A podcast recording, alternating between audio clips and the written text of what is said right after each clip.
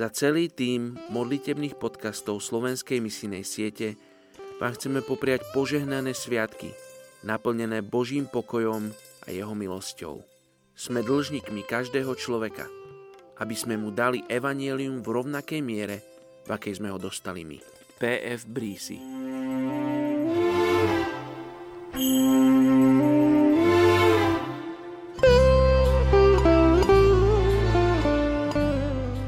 25. decembra Európska krajina Vatikán.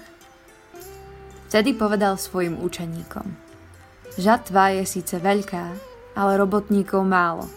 Proste preto pána žatvy, aby poslal robotníkov na svoju žatvu. Matúš 9. kapitola 37. až 38. verš. Vatikánske vedenie zohráva veľkú úlohu vo viere a živote rímskokatolíkov. Ovplyvňuje aj širší svet.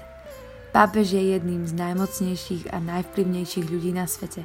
Svieži a pokorný prístup vedenia pápeža Františka začalo meniť vnímanie ľudí na katolicizmus a dokonca aj kresťanstvo celkovo. Pápež František však čelí aj mnohým problémom v rámci katolicizmu na celom svete.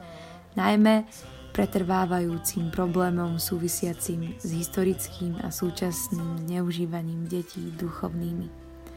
Modlíme sa za Božiu milosť pre tohto muža a za Ducha Svetého, aby ho uviedol do všetkej pravdy.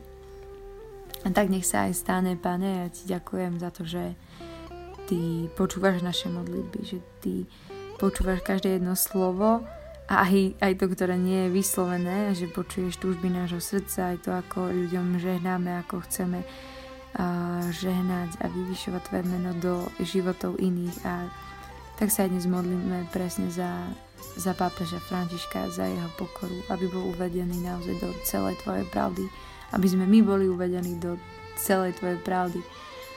A prosím ťa, aby si mu dal naozaj takú silu, odhodlanosť a úprimnosť v pravde a v, a v láske a hovoriť a čeliť tým problémom tam v církvi katolíckej.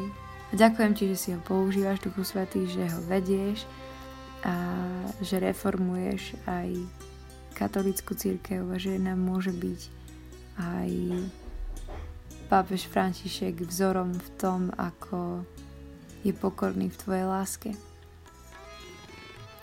Nech sa deje Tvoja vôľa, naozaj Tvoja vôľa, nech sa deje v mene Ježiš. Amen.